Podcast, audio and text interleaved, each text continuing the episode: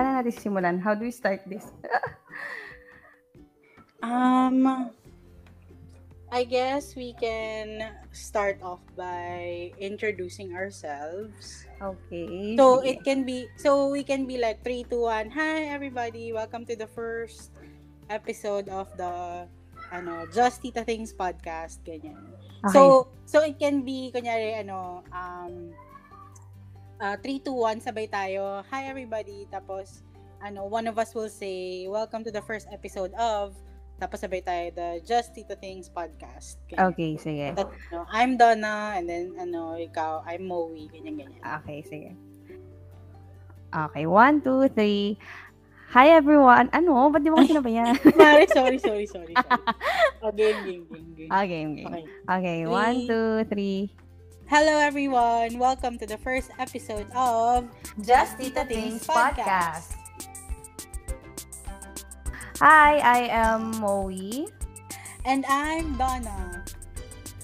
Okay, so hi Donna. This is a very disastrous first episode. I mean, it's a um, yeah, it's, it's our first time. Curve. Yeah, yeah. It's our first time, so guys, bear with us. So, um yesterday, yesterday uh we actually put up our first uh what do you call this first post on IG. Actually, we're just doing things, these things as we go. And sobrang saya doon ano, na yesterday when we um, announced that we're going to do this podcast, uh, there was a warm welcome from our friends uh-huh. in the book community. So how do you feel about that? Um actually, natatawa ako kasi um yesterday um I was talking to Therese, one of my ano book talk friends. Mm-mm, yeah, I know her. Yeah, From sabi ni Therese sa akin, uh. na-excite daw siya kasi parang kahapon din ba yun? Ano isang araw? Nag, nag TikTok live kasi ako. Tapos, they were asking me questions about like problematic authors, ganyan, mm-hmm. and like um, what books to read. So, ayun, eh, eh, eh, sabi nila, sabi nga ni Therese, that was just spur of the moment and it was already mm-hmm. interesting. So parang excited daw siya sa podcast. So yeah, I'm really happy. more, no? Kasi I remembered when you were doing live with Sai, ang dami ring mga questions talaga ng mga readers. And ang galing kasi parang naging Q&A yung ano live nyo. And then nag-enjoy din ako, parang ang dami ko ring natutunan, ang dami ko ring like ang dami kasing mga questions ng mga other bookworms na um they probably do not know much about mm-hmm. um these topics and then you are giving um light to these topics na um interested din silang malaman. So that's really a good way to um give information then to other readers.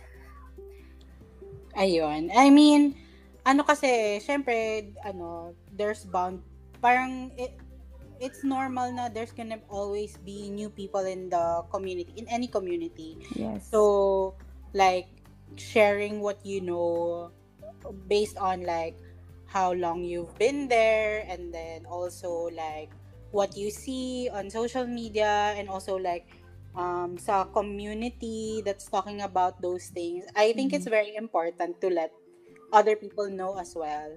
So, yon I mean, um, excited din ako kasi it's my first time doing this. Actually, um, medyo nasanay na ako kasi like, di ba kay Kat sa mga live show. Yes. And, tsaka sa mga body reading natin. Mm-hmm. So, yeah. yun, exciting. Ako, ako hindi ako masyadong sanay. Kasi di ba, kung mapapansin mo, I think once, twice, or thrice pa lang ako nakapag-book body discussion uh, sa group natin.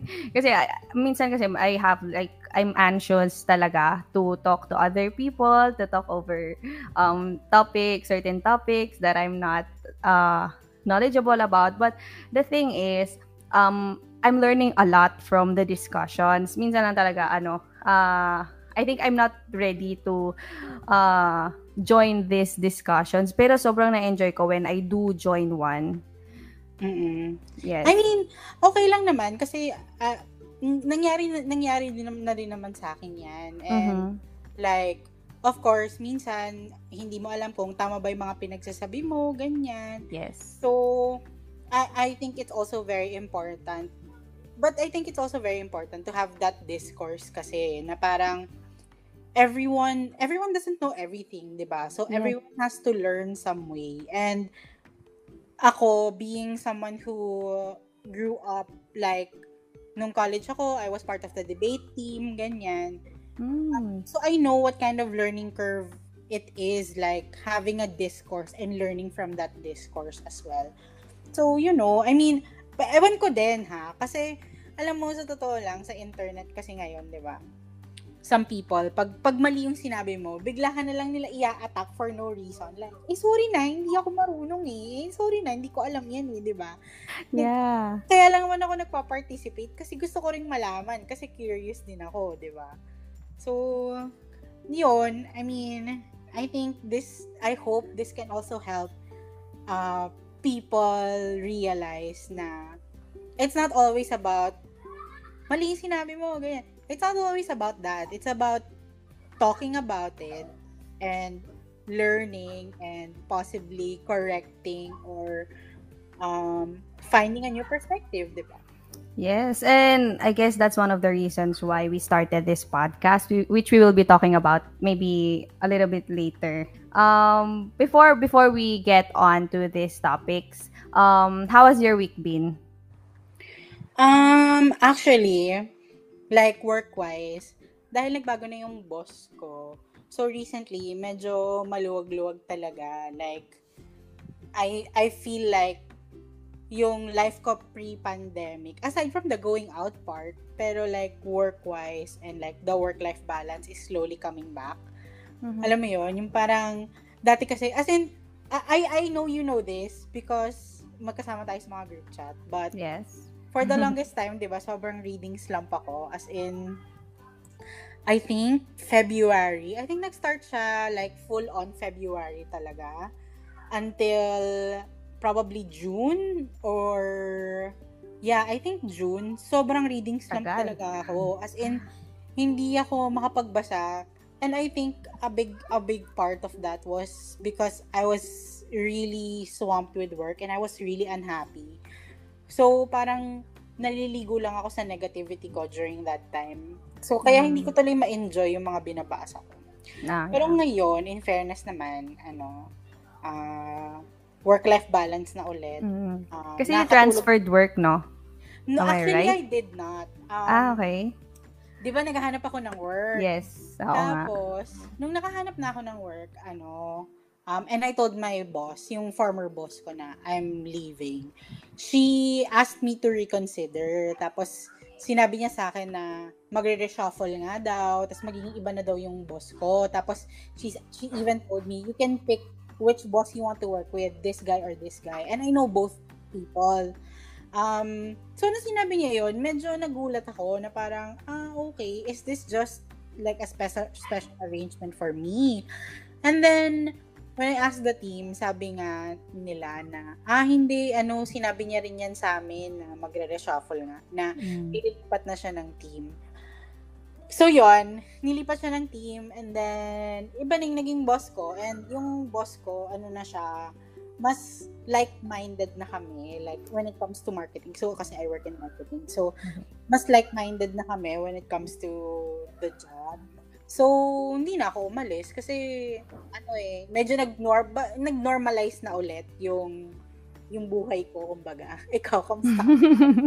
you know, that's good. Kasi when you are, like, stressed with work, naki-carry over siya on your, ano eh, when you go home, when you, after work, naka-carry over talaga siya. Maybe, that is the reason why you're having this slump for the mm-hmm. longest time. Well, that's good to hear na um, you have a better work arrangement na. Therefore, reading slump lifted. Sobra, 'di ba? Parang the yeah. past few months, ilang ila parang the past two months, sobrang sobrang okay yung mga reads ko. Like, mm-hmm. I'm super happy. Ikaw, kamusta? Yeah. Di ba, di ba on-site ka nag-work? Yeah, on-site ako. Yeah, that's the reason why. Medyo, ako naman ngayon yung nasa reading slump. Actually, um, within a month, I, I have been um, reading maybe one or two books lang. But that's okay. At least nakakapagbasa ako. Hindi siya yung super slump, slump na wala akong nababasang yeah. anything. Know? So, nagtatry ako magbasa pa rin every night, pero slowly. Kaya mm-hmm. yung Ray Bear, di ba we're reading Ray, Ray, Ray, Ray Bearer uh. today and I'm like 40% in. Well, that's good kasi medyo mabilis pa rin siya compared sa pacing ko before na sobrang bagal talaga. Well, one reason is because sobrang fast-paced din naman ng libro.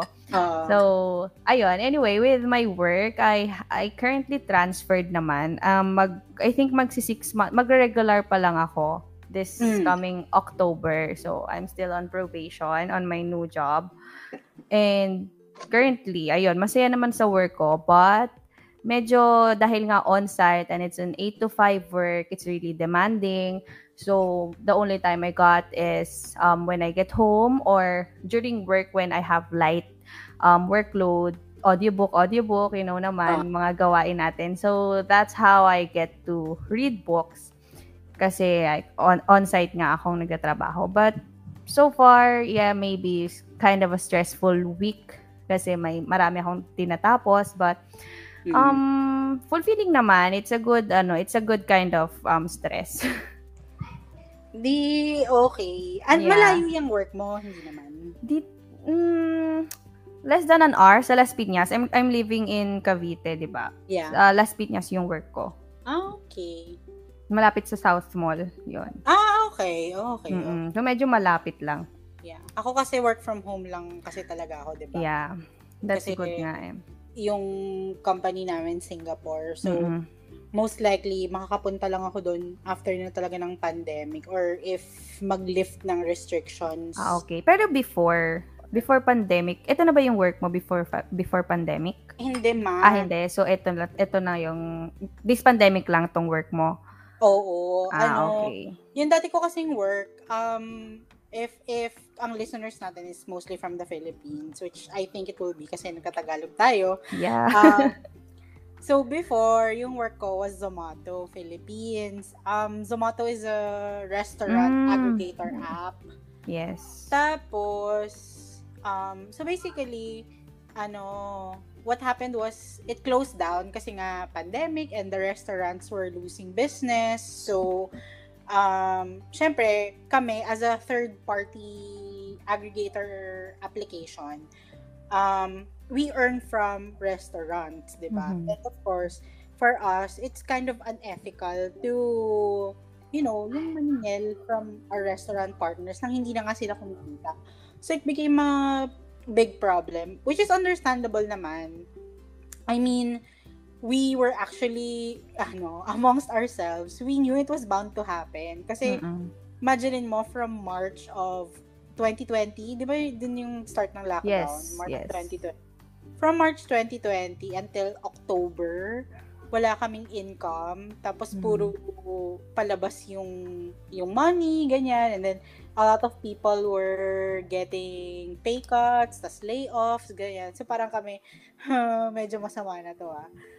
So, yun, it happened. And it was sad kasi I love working in Zomato. Mm. So, now, I'm I'm still thankful naman kasi you know, it's it's hard to find a job now yeah. kasi pandemic na. Mm-mm. And you were able to get one, so... Yeah, tsaka work from home, di ba? Yeah. So, yun yung important din for me now. It's a plus, yes. Yeah. It's true. So, ayun. Uh, so, this is a get to know me episode uh-huh. of the podcast. And, um, syempre mga listeners natin, I know they know the both of us rin kasi they, they will be all our friends in the book community. Yes. and, but, um, do you have anything else na you want them to know about you? Parang ako wala. um, I think, I guess, since this is a bookish podcast, okay. can we can talk about, like, what kind of books we like reading. Ah, yeah, okay. That's um, good. So, so the listeners can also be aware of what kind of what kind of books we're gonna be discussing about. Kasi, like, personally, the only non-fiction books that I read are memoirs. And mm-hmm. some people would like to know about business books, ganyan. And like, I'm pretty sure for the both of us, it's mostly fiction, diba? Kasi yes, yes. That's what we enjoy reading. So, me, personally, I gear towards fantasy books. Um, it can be YA fantasy, but mostly now, napapansin ko that I've been reading more adult fantasy books. Um, I also read a lot of weird themed books. By weird, I mean can be brutal books, it can be psychological books, it can be books that make you unsettled. Um, those are the kind of books that I enjoy. I don't know, I just really enjoy them. Um, books that I don't like reading um, are and and honestly, I, I feel bad that I I no longer have the patience for these kinds of books. But books that are set, uh, young adult books that are set in school Same. are are, are now a huge pet peeve of mine. I don't know. I think so. Ubos pasensya kasi yun. Yan. Alam mo ba, ano, the parang parang a few days ago. No, no, no, not a few days ago, but like a month ago probably. I tried, sabi ko, I'm gonna read Felix Ever After kasi it's written by a trans author and and the discussion there um the people who've read it said that it's quite important important, 'di ba? Mhm. Um, yeah, I've heard. Mm-mm. Yeah, and and like me being a, a person who likes to read um, from diverse authors and not just authors of color but like queer authors trans authors non-binary authors i i said okay this is gonna be an important book for me to read. So i started listening the audiobook kasi nasa-scribed so di pinapakinggan ko. And then at one point talaga medyo napabuntong hininga talaga ako kasi I I was having I had very little patience for for the story. Um and and I probably could have go, gone on and appreciated it better when the important things have already come up. But parang hindi ko na kaya. So wala, I just I stopped reading the audiobook and I decided to unhaul the physical copy. And maybe I'll read the audiobook again some other day. Pero wala, parang hindi It's a no. Na, ano, hindi ko na talaga siya ma-appreciate kasi Is it set in school? Yeah, it's set okay. in school. And even like um You Should See Me in a Crown, that's hmm. also a queer book. Yeah. And written by a black woman and and mm-hmm. the the main character is black. Pero even then, ayun nga, in, I lost patience for the for the book. So, binasa ko siya, but it wasn't, I mean, I appreciated it, but it was unpleasant. It was an un- unpleasant reading experience for me. And, Mm-mm. Well, so yun. So, DNF. But like, mostly, I'll read anything talaga.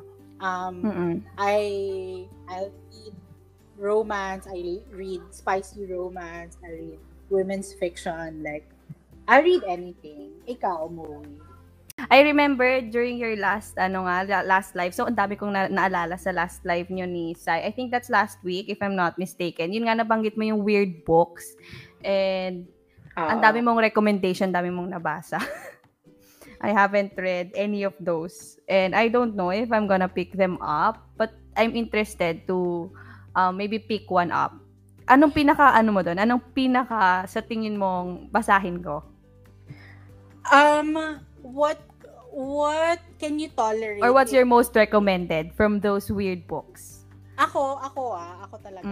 A, a book na unsettled me but I enjoyed. As in, okay. as in, ito yung sobrang weird na feeling na this is not this is not morally correct but Okay. Is that tender is the flesh? Kasi I've been hearing this a lot from you and from the other people na pinag uh, recommenddan mo dun sa group chat ng Talk Bookish to me ba yun? Oo, uh, yun, yung TBTM. Kaya parang ikaw na rin yung na-associate ko dun sa Tender is the Flesh. Sige. Alam mo, ano talaga siya. Kasi, so, so, kasi, it's a dystopian world. Tapos, Mm-mm. it's, it's, the, the premise is, wala nang, wala nang animals in the world. They're protected na. Kasi nga, wala na sila. So, people cannot consume meat aside oh, no. from human meat. Oh no. So now, people are manufacturing other people for consumption. Eh, so, na-imagine mo yon Pero, isipin mo yung baboy na, alam mo yon na pinaprocess. Ag- then, exactly. Alam mo, may part uh, doon, may part doon na they're talking about the factory where they chop up the humans and how hmm. they how they chop them up to get the best cuts of mm. the meat, hmm. the best parts, ganyan. As in, talagang it will unsettle you. Kasi parang, parang ano, Thai part what, po. what the crap is this? Kasi, pero, pero, if you think about it, alam mo, dun, dun ko na-realize na maybe this is how vegans feel. Kasi 'di ba, vegans yeah. they they have strong feelings about um eating meat. Mm-mm. Kasi it's either they saw a documentary nung KFC how they kill the chicken, ganyan. Mm. And and after I read this book, dun ko na realize na oh, okay, maybe this is how those people kind of feel na parang what if it was you? What if it was a human yeah. being? Oh, yeah, yeah. So, yun yung perspective mo. So, it's kind of twisted talaga. So, yun, na-enjoy, na-enjoy ko siya. Sorry. Okay. Sige, gusto ko rin siya i-try kasi ako um personally, I try I try a lot of different genres. Um aside from my go-to genres na historical fiction, I mean, those are the books talaga na, yung gusto kasi umiiyak ako eh. Same with our mm. di ba, pag, pag pinaiyak sila, automatically that would be a good good book. Ako, medyo same. So, mostly historical fiction. Kasi historical fiction talagang um, heart-wrenching and especially those that are um, from a time na nangyari talaga before, especially the war, different uh, historical time, uh, time in history that are set in um, this certain book. So, yun yung mga go-to uh, genres ko. But right now, I'm actually gearing towards MG, uh, middle grade. Siguro nahahawa din ako sa mga recommendations ng mga people, mm-hmm. nila, ano, ng mga friends natin because uh, uh, napag-uusapan din madalas. And kasi they are shorter. Yeah. Diba?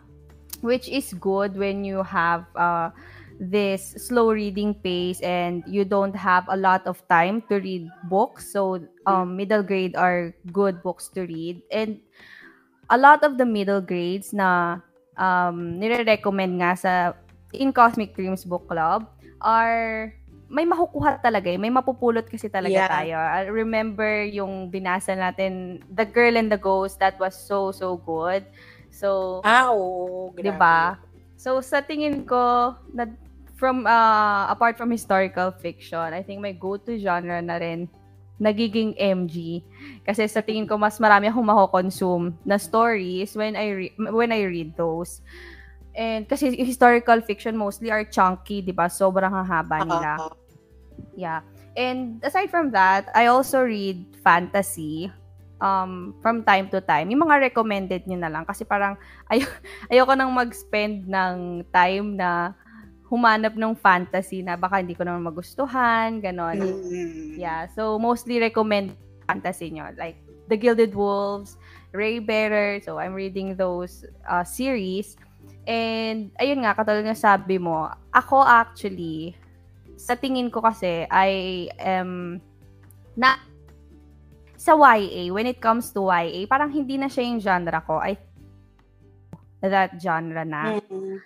Yeah, and especially yun nga yung mga school setting, parang yung boss, maybe it's one of the reasons or one of the key things to note na nagiging tita. Totoo talaga. Di ba? Alam mo, medyo na pinpoint ko where exactly is y- yung part ng story that I don't like, kaya medyo mm-hmm. naiinis ako, is the miscommunication trope. oh my God Ma'am, pag, whenever, Diba, whenever, ano, whenever YA characters have miscommunications, or like, kunyari, the main character is assuming something, ganyan, it kind of, it kind of annoys me. Although, gets ko naman, kasi syempre, napagdaanan din naman natin yun, di ba? Yes. We were young ones. Ba't hindi na?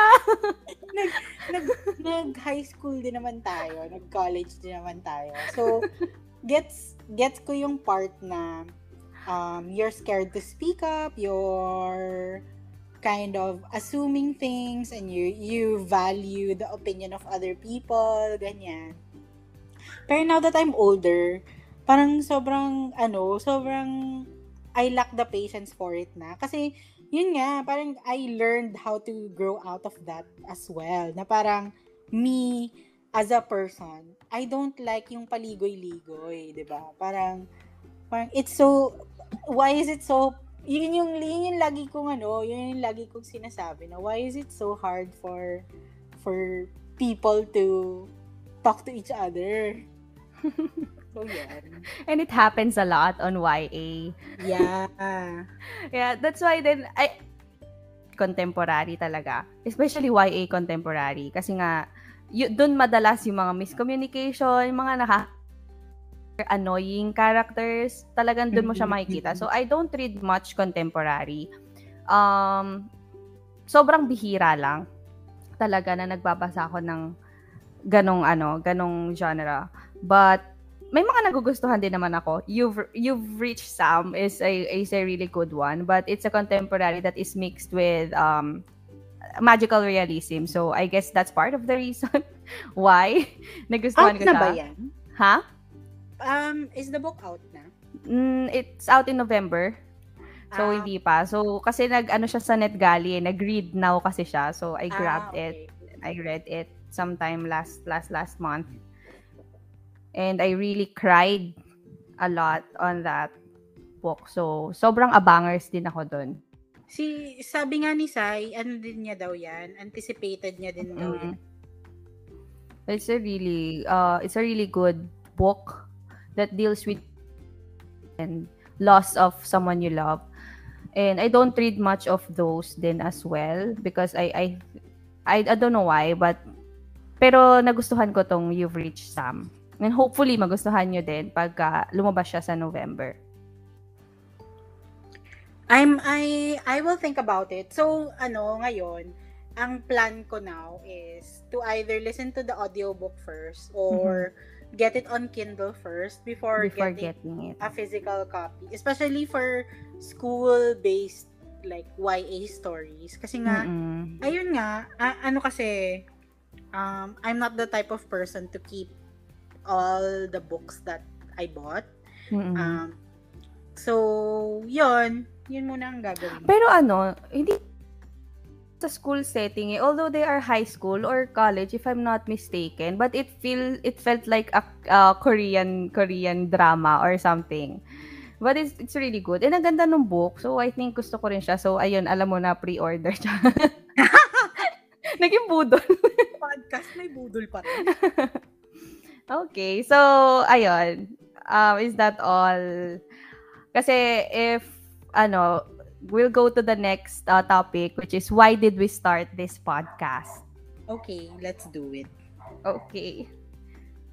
Sige. Uh, so, why did we start this podcast? I do you remember uh, uh, paano tayo napunta sa puntong ito? diba, Ah, it actually- was, I posted a IG story that I wanted to Oo. start a podcast. Actually, sobrang tagal ko nang gusto mag-start ng podcast. Sobrang, siguro last year pa yata. But, I don't know if kaya ko nang mag-isa. Kasi ako lang Ah. mag-isa dadaldal, di ba? Parang hindi naman siya masaya. Yeah, I remember you, ano nga, I remember you, um, um, nag-IG story ka nga, tapos Mm-mm. nag-reply ako. Yes. Actually, ang dami nyo nag-reply, pero ikaw lang yung willing mag-commit. Ano lang naman eh, I mean, it's not gonna be often, so, okay yeah. lang. So, yun. Yung iba, they wanted to be a guest here on the podcast. So that's one thing na aabangan nila on this podcast because we are going to be inviting guests from the community on certain topics that we are going to be talking about on the future episodes. True. Ano yan? Fun yan. Kasi, yeah. ano, we'll, we'll roast our friends. Charot lang. and aside from that, kasi we are going to be talking about issues. Kasi we're not going to be talking about books lang on we're going to be talking about issues um, that is happening around the book community. Siya nauubos, guys. True, my God. Gigising ka sa umaga, tsaka talaga ang sisip-sipin mo, ang iinumin mo. Minsan, sa sec- nag-name drop ng group. Ha? Pero Joke lang. Sa totoo lang mm. talaga, medyo na, alam mo, if it wasn't, if it wasn't for the fact na nagbebenta ako ng libro ko, Mm-hmm. Siguro matagal na ako nag-leave ng group na yun kasi sobrang nakakapagod siya na yes. halos araw-araw na lang merong meron silang pinaglalaban doon, nakakapagod. Oo, oh, actually napagod na din ako. Nung una masaya pa eh, no? Na parang, oh, may issue na naman, ganito, True. ganito. Ano ba naman ito? Nag-screenshot, screenshot pa tayo ending ng mga comments. Pero as time goes by, parang ano ba, hindi ba kayo titigil? Kasi 'di ba parang kunyari may issue ngayon, tapos mayroong mag-open ng topic about doon na mag-open na naman ng different threads, different opinions na ba, nanganganak lang yung issue nyo, hindi naman nare-resolve. Oo, di ba? Parang, tsaka hindi, it's the same thing over and over again. Yes. Tapos, yung iba kasi, ayaw, wait, et, ito yung, et, which is, ito yung isa sa mga things na medyo napipiva ko about it. Kasi, some people, feel like they should be right. Where, in fact, hindi naman, it's not always gonna be a black and white kind of thing, di ba? Parang, it, it's always, there's always gonna be uh, my side and there's always gonna be a your side. There's gonna be my perspective and your perspective. So, nakakasawa lang na, ano, na, merong ibang tao na magre-reply sa'yo para lang ipilit yung gusto nila. Yes. Na parang, so what what makes you think you can change my mind? Parang gano'n. They wanna shove it down your throats, yung mga oh, opinions nila, di ba? Eh, hindi nga eh. hindi nga ganon. Kaya sila nagka, kaya hindi talaga na-resolve yung mga issues dun sa ano. I think, like, I think they need more bookish friends to talk to. Yes. They need to have um a GC. Diba? Kasi it puts their mind in perspective. Oo, tsaka ano ah, a- a- ako napansin ko, like if there are certain things that I want to talk about, I would talk I would talk to my friends about those things. Kasi mm-hmm. those kasi even if sometimes same per- perspective, meron ding times na hindi naman same perspective and um you can get that perspective from people close to you without kind of being offensive, without being argumentative, ganyan. Kasi, hindi mo kasi alam kung pi- minsan yung mga tao naghahanap lang ng gusto ng ano eh ng katalastasan sa internet. Alam mo yun? Yes, oo, true.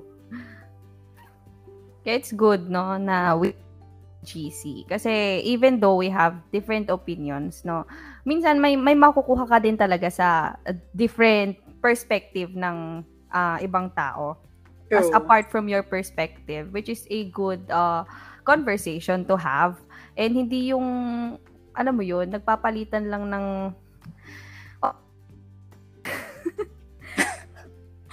nakakainis mga tao sa internet ko po true tsaka minsan tsaka ako ako the reason why I wanted to do this kind of podcast is also because um we see we see a lot of people like even like booktubers kanyan talking about bookish like book issues book related issues but on their perspective on the perspective of be li- someone living in Australia living in um America UK so like mm puro puro perspective nila. Yes. But, but their problems about... are different from ours, 'di ba? Exactly. So where is our perspective in the community? Yeah. Who is going Tsaka, to voice them out? Who's going to listen, listen, 'di ba? Yeah. Tsaka um, I think I think one of the things is um, we can also be a gateway to that kind of conversation. Kasi, yun nga, parang a lot of readers are not aware of what kind of things are being affected by our writers, by the publishing um, by the publishing industry, ganyan. So, I hope this is gonna be helpful for people um, yes. who are who are getting into the bookish um, bookish community and who want to dive deeper than just reading books and to actually like take part in the conversations and in the discussions around the issues and what's happening in the industry. Yeah, and it's good kasi parang um, the community is filled with people who are making content. Yeah. Uh, yung mga conversations na ganito, parang sobrang nakikita, naririnig lang natin siya within our, ano eh, within our circle.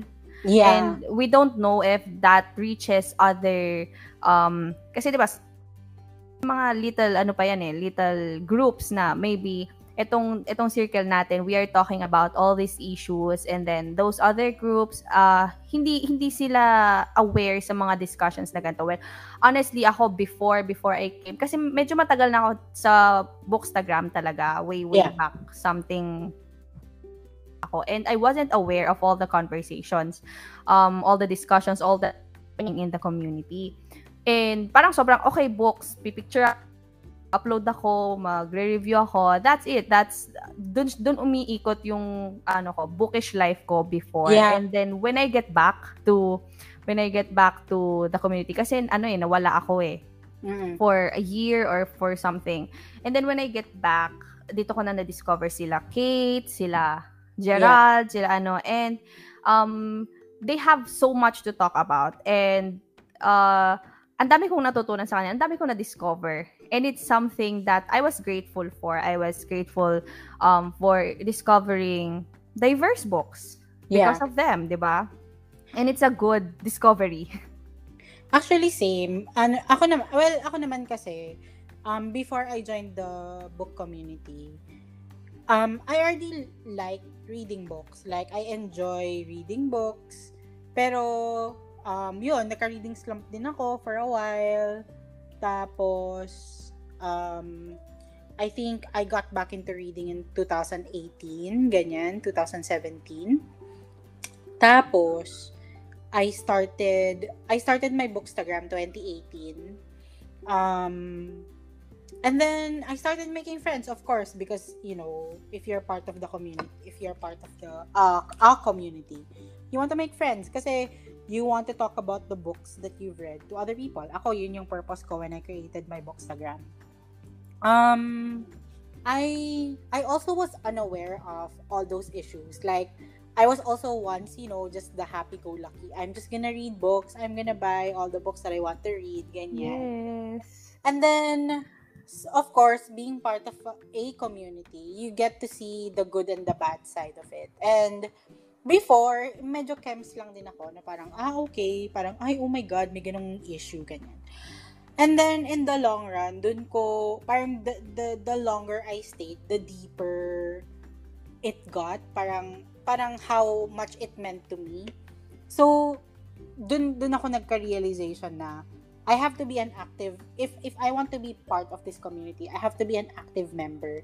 And I have to I have to actively advocate for things that I believe in and um, uh, practices that I want to um, share to other people. So, yun nga, like you said, one of those things was to support um, diverse voices in publishing because as a person of color, I believe na reading books from white authors isn't enough.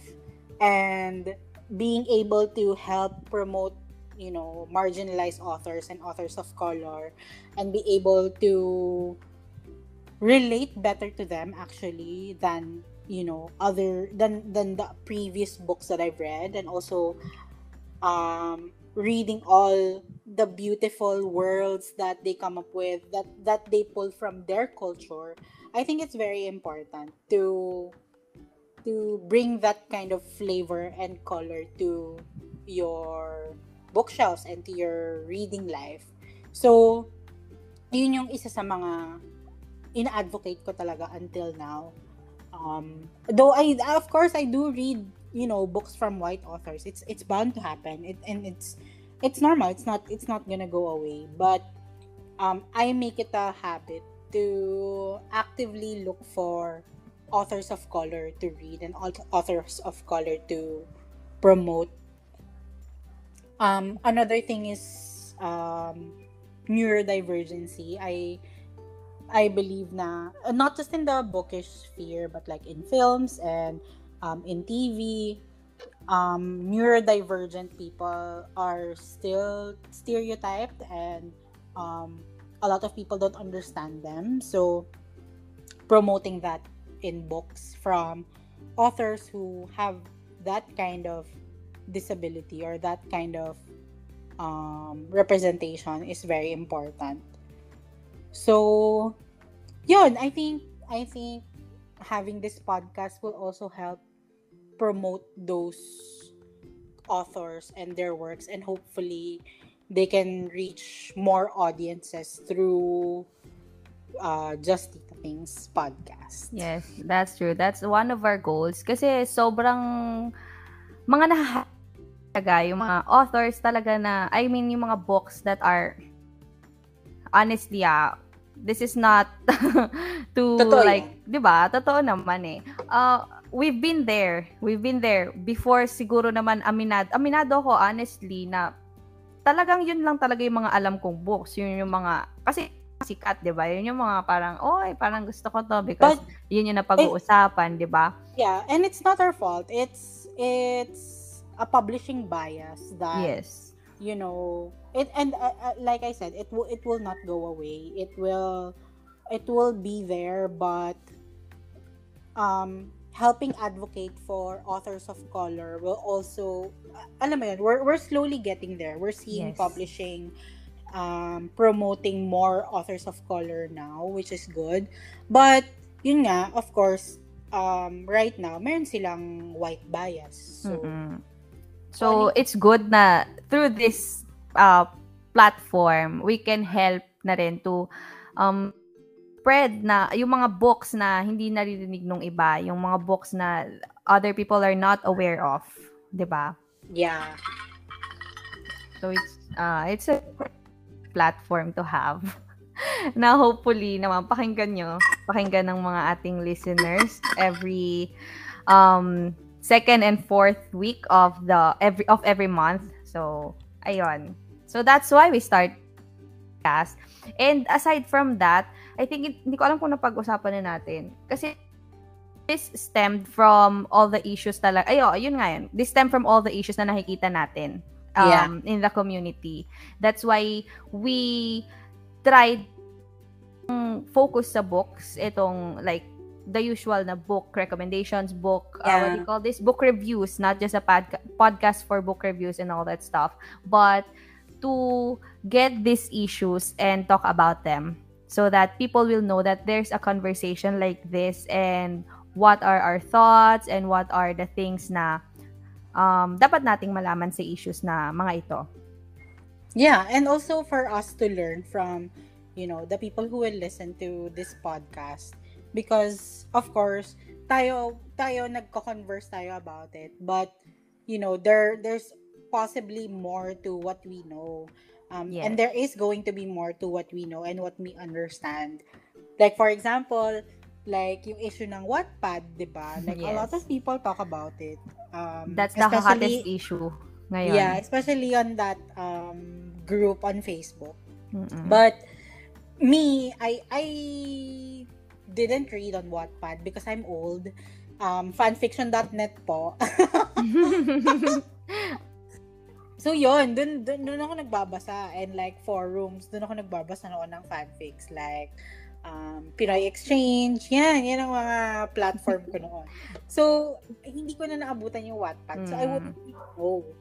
Um, I all I only know from what I gather from other people. Okay from all the discussion around it. Pero, me as someone who has not experienced it, I wouldn't really know. So, alam mo yun, hindi naman ako part ng community na yun. Although I'm ah. part of the book community, I'm part of a different book community. Mm-mm. Well, I've experienced Wattpad. When I was younger talaga, sobrang, siguro, high, high school ba? But it's not my gateway to reading. Mm. Yung book talaga na nag-start sa akin para magbasa is New Moon. That At was, yun yung Twilight, Marissa ano. Mayer. Okay. Yeah, yun yung Twilight, yung kasagsagan ng Twilight. Nilabas yung Twilight. And then I read New Moon up until Breaking Dawn. And then, somewhere in the middle, after after that, doon ako nag-start nag-Wattpad. Din naman, she's dating the gangster. Yun yung mga panahon oh, na mga binabasa ko. Eh, no na ngayon eh. Hindi ko na alam yung mga okay. stuff na yun. But I tried yung, you know, the hottest issue, Jonax. Okay. I tried, but for me, eh, I really mm-hmm. did not like it. But I'm not bashing. I see why a lot of Filipino readers like it. Kasi it reads like a telenovela. Okay. Yan, hasyendero, hasyendera.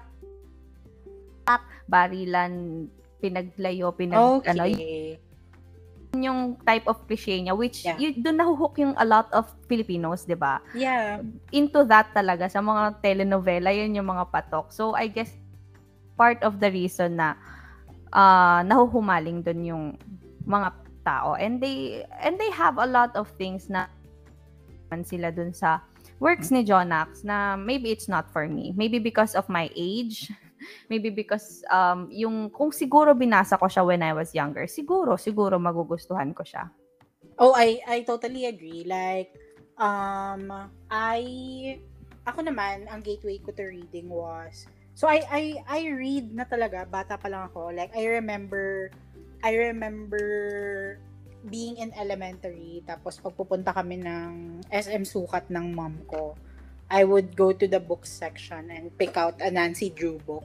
Mm. And then I would ask my mom to buy it. So I read I, I read Nancy Drew, I read Goosebumps, mga Ganyan, yan ang, yan ang gateway to reading ko. And, mm. um, of course, ang naging, ano talaga, ang naging, um, stepping stone talaga, or ang naging standard ko talaga noon was Harry Potter. Um, I was in grade 5 when I started reading Harry Potter. And during that time when I was in grade 5, only until book 3 was out So imagine, ganun ako katanda. Naabutan uh, mo yung hindi pa complete. yeah. So, um, yun, Harry Potter, um, I was in Catholic school, so I couldn't read it in school, so sa bahay lang ako nagbasa.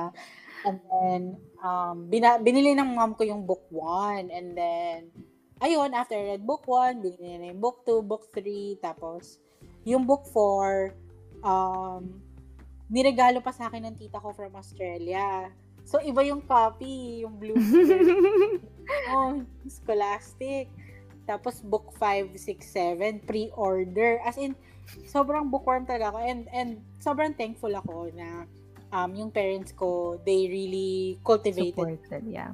Uh, so, yun. Tas, so, yun. Feeling ko doon talaga, doon talaga nag-stem yung being a fantasy lover ko because of Harry Potter. Mm-hmm. Um, and, uh, when I was when I was growing up, I started getting into K-pop. So I stopped, you know, reading fiction books. So I hindi ko na I mean familiar ako sa Twilight, sa sa Fifty Shades of Grey, sa mga, yun yung mga sikat-sikat na yan. Mm-hmm. But, the other books, I wasn't really familiar with. Like, hindi ko na, hindi ko na naabutan yung mga Tahir Mafi series like yung Shatter Me, um, and all of that. Hindi ko siya nabasa during that time that they were published. Um, even like, like, The Hunger Games, di ko yan nabasa noon. Mm. Ah, but, no pa naman, di ko pa rin siya nababasa. Mm-hmm. But, I digress. Anyway, yun nga, I was into K-pop. So, ang mga fanfic na binabasa ko was about the K-pop idols that I like. Ah, okay. So, they were in the forums that I was in. So, like, yun nga, Pinoy Exchange, may mga fanfics dyan, and then fanfiction.net, um, saan pa ba? Sumpi, yan yung mga uh, places ko where I read fanfics. So, hindi ko na alam yung Wattpad kasi I was already I was already like super super into K-pop and I wasn't really into looking for books to read, gets? Mm-mm. Kasi lahat ng pera ko napunta sa K-pop. Yeah. It's a different kind of...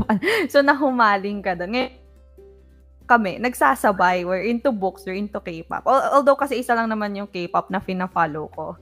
As of the moment, ikaw marami ka ba noon na fina-follow na... Ano ba yun? Yung mga Stan? hilig mong group. Oh, oh Stan. The, the so, dami, di ba? Um, I had eras. So, Mm-mm. For example, yung 2000 2004 to 2006, it was Tongbang Shingi, and then 2006 to 2008 was Super Junior, and then 2008 mm. to 2011 nga ba, was um, 2 p.m., and then J Park, and then GOT7. So, I had my eras. Oh, oh, my EXO pa akong era, ganyan, BTS, when they debuted naging stand din ako. So, I I had my phases. Um, and I had a lot of groups that I like. Pero yun nga, parang one at a time ko sila nagustuhan. Mm. So, I was still good. you were at it for a long time and it is yeah. not a easy sa bulsa to be a K-pop fan. K-pop fan, di ba? Although, ngayon din naman, being a bookworm is not that... It, yeah, we're still broke. Yeah. The only difference is I don't I don't have to fly out of the country to watch a concert for uh for uh for books. Siguro ah, yeah. ano, tipid ng kaunti. Totoo 'yan. Siguro kung book signing ng favorite author ko in a nearby country, if it happens, who knows. Mm-mm. But yeah, siguro why ganun, not? Pero uh, buti na lang pandemic. Totoo 'yan. Medyo na, nakaligtas yung wallets natin. Sobra. Pero 'yon, um, that's that's that's how I got into books. But yun nga, hindi hindi ako masyadong na-expose to other bookish communities. Tapos, ayun nga, parang in 2017, when when I joined this this big company na sobrang stressful ng work, doon uli ako nag ano, doon uli ako nagbasa ng libro kasi I think I think I realized na I I I voraciously read books pag ano, pag hindi ako masyadong masaya sa work life. Mm. Kasi kasi during that time na hindi ako masyadong when I wasn't really super reading books like, you know, 7, 8, 10, 12 books in a month. Um, I was enjoying my work. Pero yung times na nasa job ako na hindi ko masyado na-enjoy, hindi ako masyadong nagbabasa. Mm. So, yun. So, yun. When I joined this company, um, I bought, I'm pretty sure I bought Throne of Glass and I bought Akotar. Tapos, totoo to, sis. Tapos, binasa ko yung, binasa ko yung Throne of Glass and I enjoyed it. So, I mm. started reading Sarah J. Maas's books. So yon, that's that's the start of um, me getting back into reading and joining the book community and here I am now. I think ano, I think Akotar ako ako naman Akotar yung nagpabalik sa akin if I'm not mistaken. Kailan ko ba nabasa 'yon? Pero hindi siya pandemic ito sa community, medyo pandemic na eh. Kasi ano, yun, yun yung na-stuck na tayo lahat sa bahay. But I think may may time na ang tagal kong hindi nagbasa. And then mm. Sarah J. Maas din yung pinick up ko. Kasi medyo to get into. Oh, and, oh. Di ba, parang it could things talaga. True. well, tapos, ano, tawag dito, ano pa nga eh, before pa nga ako nagka-bookstagram, doon pa ako sa main account ko nagpo-post, yung main Instagram Mm-mm. account ko. So, pag, ano, pag titignan ko yung archives ng Instagram story ko, nakikita ko yung mga post ko. Oh my God, nakakaloy. Naghahanap ako ng bookish friends that I can talk to about the books that I'm reading. So, yun. That's, uh, ayun. With that, ano, we, we're, we're gonna get into the questions from Insta na lang. Okay. Actually, may isa pa tayo, eh, yung business, work, life, hobby balance. But I think we've already covered that. Uh, yeah. Na-cover yung sa business mo and other. But I think, uh, na, hindi ko alam kung naka one hour be at the one hour mark na. But um, siguro on another time natin mapapag-usapan yon. Yeah. So, right now, we're going to go with the four, four questions lang naman uh, okay. on Instagram. So, since napag-usapan na natin itong booksta, this is from Therese, from Not Therese Reads. Um, okay. Um, how did you start your bookstas? Sige, yun. Ituloy mo na yung kwento mo. Okay. So, yun nga. Um, kasi, when I got back into reading, I was really frustrated kasi gusto kong gusto ko nang may kachikahan about the books that I read. As in, ano, kasi nga, yun nga, the books I was reading were, were the really hype books like Akotar, and I was reading Six of Crows, Shadow and Bone, ganyan. Tapos gusto ko ng kakwentuhan. So, instead of, ano, instead of posting on my normal account, on my private um, account where I post about food during that time kasi my work was about food. I created a created a separate Instagram um, for books and dun ko na realize no actually before pa nun um, sa main account ko I tried looking for the hashtag uh, books on Instagram. And I saw a lot of people posting about their books and talking about books. And I was like, wait, I wanna be part of this kasi gusto kong, ano, I wanna talk to people about books. So I created a separate account to talk about books. Tapos, yun, I just started posting and using the hashtag and eventually I found people from the Philippines to talk to.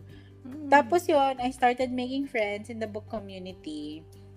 That's uh that's really how I started. Das wala yung mga pictures ko nun dati sa Bookstagram were just normal pictures. books. yeah, as in pictures of ano, my book on the bed or like Mm-mm. a picture of um holding a book against the wall, something like that. Di pa uso yung mga aesthetic ano stuff noon time na nag-start tayo, I think. Um, actually, ano, I saw people doing aesthetic stuff, but it was more Western people. Sila, oo, totoo. Yeah. So, I was just like, nah, I don't need to do this. I just want to talk about books. Mm-mm. But, like, the more, the longer that you stay in the, in Bookstagram, the longer that you're like, oh my God, I want to recreate that. That's so cool. Di ba? Mm-mm, true. Ang ganda rin naman kasing nakaka-enjoy rin, di ba? Yeah. To make those kind of stuff ano, relaxing siya. Kasi, yes. ano, wala, it's it's fun. It's fun to learn. Yeah, and pag nakita mo, 'di ba? Ay, ang ganda ng kuha ko. Yeah. diba? And it, kasi it's also learning about photography din eh. Kasi yes. you're learning how to place the books correctly. And yeah, and it's not easy ha. It's not easy. Oo, oh, grabe. Like, the effort of some people in their bookstagram photos, di ba? So, ikaw, so, how did you start, start your bookstagram? Mine. So, I think pareho tayo na I've been posting on my personal Instagram. But I feel like, feeling ko, mabobombard ko yung um, follow exactly. sa akin. Kasi, ano ba to? Puro libro. Tak natin when we feel like baka mamaya i-bash tayo, baka mamaya bakit ko, ganun, ganun. So, because it's not a niche, kumbaga, find people who are interested then in um, the pictures posting. So I did not know that there is a book community or a bookstagram. I did not know bookstagram before I even joined. I don't know siguro hindi ko sure kung nag hashtag but eventually I found people to follow and doon na rin nag-start and then I found um Filipino I think nung mga umpisa wala akong mga kakilala. Ang tagal noon, ang tagal din siguro na wala. Talagang puro western um, bookstagrammers lang yung mga fina-follow ko. And mm. siguro wala akong nakakausap, pero masaya ako na nag-share. Pero wala na. Kasi I have people, um, personally, I have friends. Yung mga friends ko talaga, they are ah. So, it's okay na wala akong makakommunicate doon sa platform or doon sa Bookstagram kasi I have like friends that I can talk to.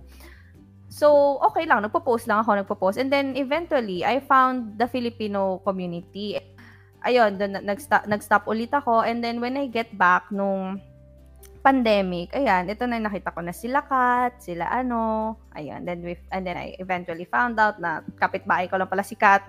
yung mga oh. ganong bagay na, and then, ayan, na-meet ko na kayo, and then, ayun, actually, hindi naman ako nagbalik talaga sa Bookstagram dahil nga I started my booktube that time.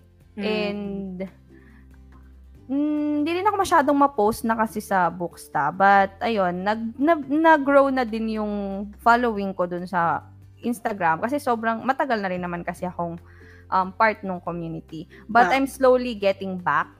Then, okay. nagpo-post na rin ako medyo-medyo dun sa Booksta. And then, ayun, That's the story of my bookstagram. So, matagal ka na pala. Oo. Actually, maraming ganyan talaga, no? Yung matagal na, tapos... Nawala, tapos bumalik. Oo, tapos babalik. Ganyan. Yes. Okay. So, ayun. Next question. Bilis ko na. Kasi baka abutin tayo ng isang oras. And you have your discussion pa mayang 8. Diba? Yeah. Okay. Um, this is from Sai. Um, did you remember you remember a specific time when you realized that you're a tita already? My God. um, ako, ako honestly, ano, um, in 2018 when I joined Zomato, um, dun ko, dun, dun nag-sink in sa akin na tita na ako. Kasi, um, in Zomato, the, community the, the community there is really young. Like, um, a lot of the people that you work with are really young. Um, yung boss namin, like yung country manager namin, I think he was just 40. Mm-hmm. Um, and 28 na ako noon. So parang, what the hell? Sobrang, sobrang, sobrang young ng, um, ng split of people doon. As in, alam mo ba, akala nila, yung mga tao doon, akala nila I was their age. I mm. thought that I was 24, 25, ganyan.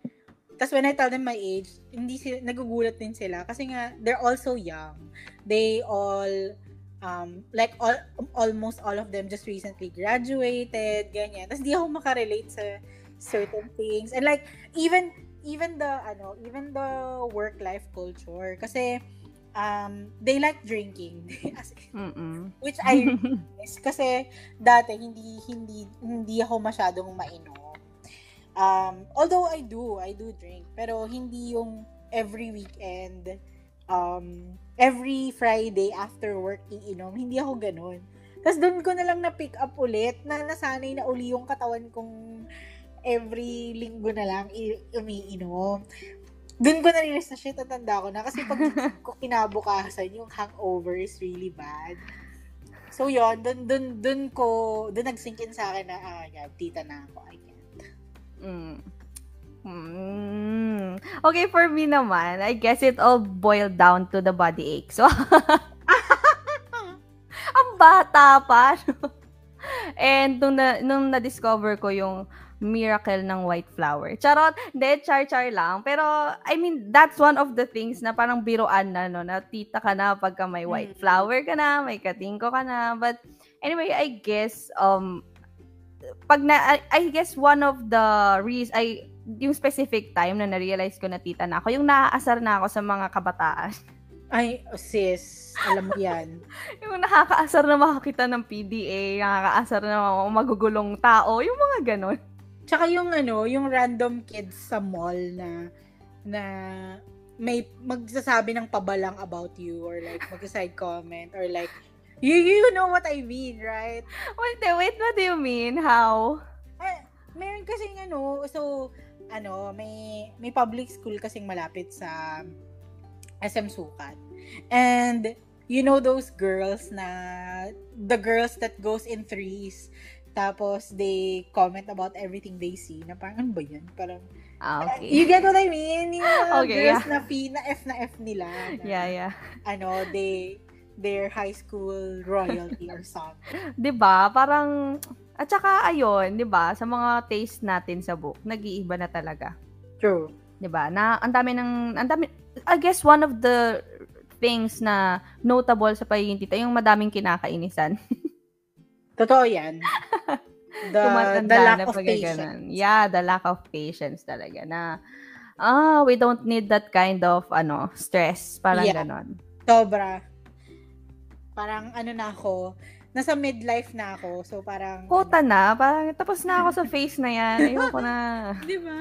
Parang ano, ako I've decided na um I won't go past 70. So like um midlife ko na to. So, parang mm. tigil-tigilan nyo na ako. Parang gano'n. Pagunda ko. Ayun. So, yeah, Sai, sana nasagot namin yung tanong mo. Ikaw, ano ba? ikaw, ikaw, Sai. Kailan mo okay. nalaman na tito ka na? we need an answer. so, so, yun. Next, we have Joy. Um, this is, ano, nalimutan ko kung ano yung, ano niya, sinulat ko lang kasi. Si Eve to, si Eve Um, opinion mo po, ilang books po dapat ang isang series? Kapag po ba stand-alone series ba tawag doon? Corny mo, Joy. Sa chismis ka na lang. Ikaw, uh, feeling ko pareho tayo ng sagot dito eh. So, ako, eh, ano, ako, it depends on the writing. Yun, yun ang masasabi ko ah. Pero, it it goes from duology to trilogy ako. Mm, in general, um, no? Oo. Pag if if the writer or if the author has very good command of their story and their plot na they can give enough to flesh out three books, okay, I'm all for it. Like for example, Red Rising trilogy, yes, very good. As in there's no boring moment in all the three books. Pero if if the story yung pinilit lang, alam mo yung may mga books na nagkakaroon ng second book syndrome, mm. yun talaga yung kinaiinisan ko na dapat duology ka na lang. Ganon. So, yun, yun yung sagot ko. Mm. Ako, trilogy. Duology to trilogy. Pero parang, parang, pero parang feeling ko duology na lang gusto ko. Alam Kasi, mo? ang hirap talaga ng second book, second book syndrome. Oh my God. Diba? L- lately, alam mo, lahat ng nababasa ko duology. And I'm super, super, super into it. Sa, parang sa loob-loob ko, sana lahat na lang duology. Pero pero yun nga, second book second book syndrome talaga. Ah, bihirang bihira ako nagkakagusto ng second book in a series. True. Ako, yung ano, nabasa mo ba yung A Thousand Pieces of You? Alam mo ba, hindi ko na siya natapos because nabore ako sa second book. Ako natapos ko yan, pero hindi ko na siya maalala. Mm, kasi matagal ako, ko na siyang nabasa. Hindi ko na siya kayang tapusin. Parang, eh, three tries na ata ako sa second book, pero lagi ako nasa kalahati. Hindi ko siya natatapos. So, Grabe. I guess that's the second book syndrome for me. And I, yung nagustuhan ko lang ng second book, yung Ako Math. Grabe. Ako, alam mo ako sa The Puppy War, ang favorite kong book, ano, The Dragon Republic. Talaga? Kasi ako hmm. so far, ano pa lang eh. Tip, yung The Puppy War pa rin yung gusto ko. Kaysa The Dragon Republic. Kasi hindi ko pa nabasa yung ano eh, third book. But the second book was good. Ah. It's a good second book in a series. Ah, ano kasi ako eh, um, sa, pag sa, pag sa trilogy, ang hinahanap ko kasi is character development. Mm-hmm. Yun ang yun ang yun ang hilig ko in a book. Doon ako pag maganda yung character development, doon ako sobrang nado-draw sa isang book kaya ako siya nagiging favorite. So, mm-hmm. sa Dragon Republic kasi, we saw a lot of that for all of the characters. So, kaya yun yung favorite ko. Tapos sa ano din, sa A Darker Shade of Magic, yung second book din ang favorite ko, contrary to other people kasi nabagalan sila doon. Pero mm. I love every second of it. Kasi yun nga, maganda yung character development ng mga characters and you see more of them. So, yun. Kaya, kaya ako, depende. Yung, yung liking ko sa second book is depende sa pagkakasulat and depende sa kung ano yung ilalaman ng author dun sa second book na yun. Hmm, how about The Heart Forger? Kasi hindi pa ako nakapagbasa ng second book eh. But it's the second book. Is it a good second book in a ah, series? Ah, yes. I know. Excited ako. Kasi, yung first book kasi, you know how Rin Chupeco writes, like she, Mm-mm. in her first books, she, or sorry, they pala, they, they them pala yung pronoun, mm. pronoun niya. Sorry, Rin Chupeco. Um, don't cancel me. um, they do well in establishing their world. And the world building talaga yung first book talaga. Oo. Oh, na when it comes to the second and third book, puro action na lang. O puro, oh my gosh, okay. Puro character development na lang. Sige, I'm excited to read that. Ayun. Ano na ba? Ayun nga, yung sa The Bone Witch, very, very world building talaga yung ano first niya. book, yeah. Mm, first book, which is very nice. Although, medyo natagalan ako doon. Kasi nga, di ba, world building. O, minsan talaga, sobrang natatagalan ako pag sa world building. But when I, when I got to the end, parang, oh, ang ganda pala.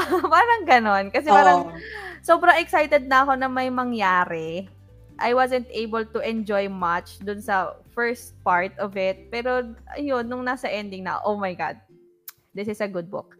Yung, kay, yung writing ni Rin Chupeco kasi, ano eh, may learning curve siya eh. Pag, pa, if you read enough of their books, dun mo marirealize na, ah, ganito siya, na in the first book, she likes to lay down all the groundwork of the oh, world okay. building, ganyan. Tapos, gradually, in the second, or if there's a third book, dun mo makikita yung sobrang gandang progression ng plot niya. I, I, I love Rin Chupeco as a writer. As in, ano siya, parang, nakuha ko na yung kiliti ng books niya. Mm-hmm. Okay. Yeah, she she writes it ay um they write ano uh, differently, 'di ba? Sobrang iba yung writing style niya, but it but it's good, very good. Ang ganda ng writing style niya. So, ayun. Next, we have a question from Ram. Ah. It's your least favorite book or least favorite series. From, siguro ano to, sa, sa mga favorite mo. Ang hirap ng tanong niya. Ah, ayoko nang ganun. Bigyan mo sa yung eh. least favorite ko. Yung least mm. favorite series ko is uh, Shatter Me. The first mm. trilogy of Shatter Me. Sorry sa mga my favorite dun sa librong yon pero I super hated that book. I super hated that trilogy. Sorry talaga, pero um, I got so impatient with Juliet, with ha- Adam and Warner. Like, I got so impatient with them. Kasi parang, I don't know. I think I was already too old when I read the books. Um, but I really didn't like how they were characterized. Like, I don't like how people are romanticizing Warner when he was such a control freak and when he was psychotic. Ganyan. Ah, ako ah, yun yung, yun yung na, yun yung na-infer ko from his character and in the writing. And Juliet is just, uh, I, I, I don't wanna say it. I haven't read it kasi so I can't relate. So, yan. She's just she's just ano, she's just starved for affection. As in parang um parang kulang lang siya sa pansin. Yun yung, yun yung perspective ko kay Juliet. So, I really didn't like the series. As in, while I was reading the books, uh, and I said it during my live, when I was reading the books, I was in public kasi nag-road show kami for uh, for a product. So I was reading beside, you know, our activation tent and gusto kong iba to yung libro ko sa sa pond ng Greenbelt while I was reading in the middle of the amphitheater of BGC yan. Kasi nga inis na inis talaga ako dun sa books. So yun yun yung hate kong series. Mm, as ay, as a, ano hindi mo siya favorite hate mo siya. Oo. Okay. Kasi ako hindi ko alam kasi pagka hindi ko nagustuhan yung book, dini-DNF ko. Pero yung sa pagkakaalala ko, yung pinaka-ayokong libro at the top of my mind right now, it's Layla by Colleen Hoover. Ah, talaga? Sobrang, oh my God. Well, ako, hindi ko maintindihan. Kasi parang some people are um, associating it with Verity. Okay. Maybe because it has a mystery feel to it. Pero mas nagustuhan ko yung Verity. Although, it has, I think, eh, does it? I think Verity has some slight cheating aspects to it. But, yeah, I don't know. Kasi parang na-off ako dun sa Layla because of the that plot twist. Nabasa mo ba hmm. yung Never Never ba yon? No. Ah, okay. So, si ano ba, ibang tao pala yun. Kasi, parang ganun yung feeling ko sa Layla. When you when I've read Never Never, na parang, uh, ang corny, ang corny nung plot twist na parang ayun, hindi ko siya nagustuhan. And parang, ewan ko bakit parang galit na galit ako doon sa Leila because of, parang hindi ko talaga siya nagustuhan. As in, yun, yun yung list. And it's not a least favorite favorite book. It's one of my hate books. Hatest diba? books.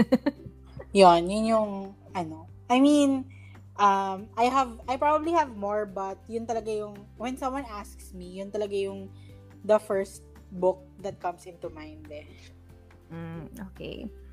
Ako, hindi na rin ako makaisip. Hindi na rin ako makaisip kung ano pa eh.